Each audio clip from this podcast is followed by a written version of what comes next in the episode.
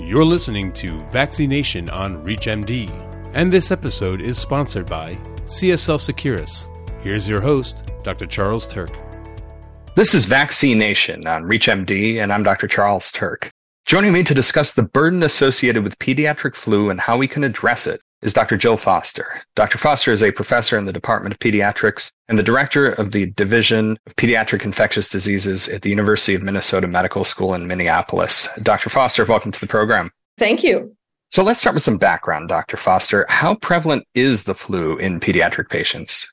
I think the flu is a lot more prevalent than a lot of people even imagine. I think that people view the flu as just they look around and they see kids with runny noses and then they say, oh, well, you know, it's the flu, but it's usually really more just a common cold. And the thing that we worry more about is the children that have more of a serious illness that have more coughing, more fever, and can really get them in trouble. And with that background in mind, let's turn our attention to the burden associated with the flu. Starting with the clinical side of things, how does the flu impact our youngest patients?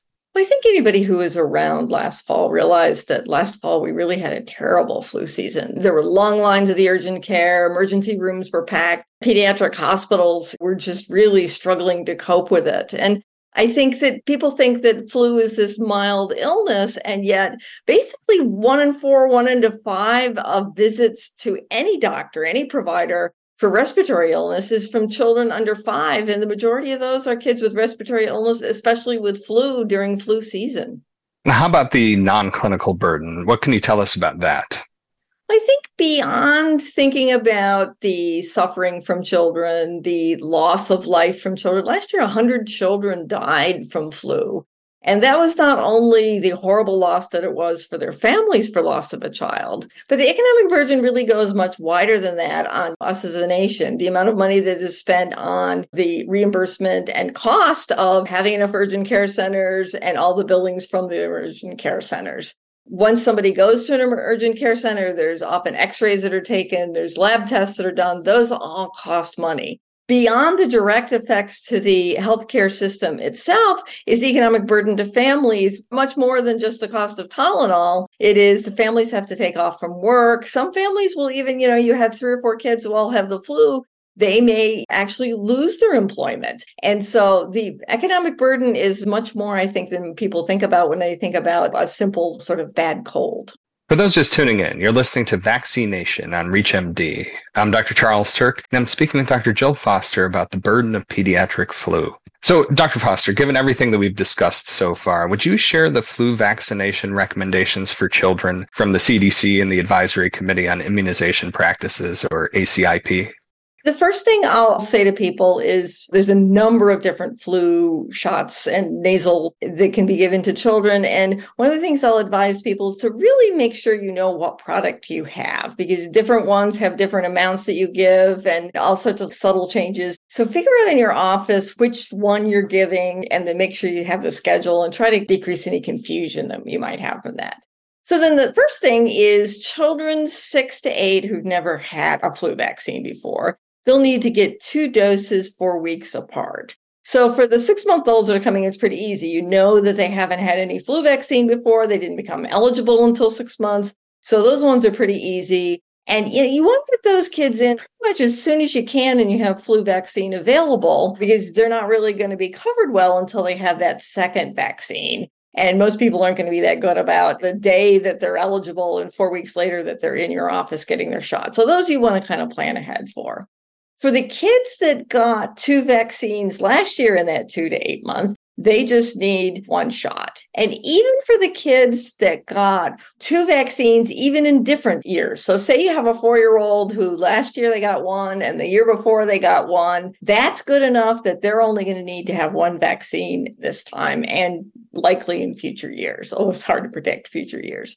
Vaccines can become available probably later in August. And then starting in September to October, really people should have their plans in place for how to really roll out their flu vaccine. You were talking about how, especially in the case of infants and, and those children who have not had a flu vaccine before, how they don't usually get in exactly four weeks later for their second dose. I think it may make a lot of sense to schedule that second dose on the way out of their appointment for the first one. Yeah, I'm always amazed when I look at a lot of people talk about sort of the anti vaxxers is the biggest challenge for improving vaccination. But a lot of it is people just can't take off that many times from work to go. Or I've worked with a lot of clinics that did vaccine clinics on Saturday mornings to try to get people vaccinated, you know, to have a good reminder system in place to make sure that they do schedule, as you said, schedule that visit right when they're leaving the doctor's office. Now, how might an increase in vaccination rates in this patient population help address the burden they and the clinicians who treat them face? Well, I think we know that we're going to decrease number of those clogged up emergency rooms that I talked about. So even if a flu vaccine is only 40% effective, you're probably going to eliminate about 2 million visits to a provider office across all age groups. So already just by giving a vaccine to people at recommended dosages, that's not even a perfect vaccine, you're already going to take 2 million visits away. So that's going to be an incredible thing. You're going to have more parents that are going to be back to work. You have more kids that are in school learning and fewer kids that are going to be spreading flu to everybody else in their families, their schools, and their daycare. And so it's really going to make a huge difference to give that flu vaccine, both for the individual that you're giving to that now won't have to potentially face a hospitalization, a doctor's visit, or even death, but for all the people that are around them. And lastly, Dr. Foster, I was wondering if you had any parting thoughts about this topic to share with our audience today.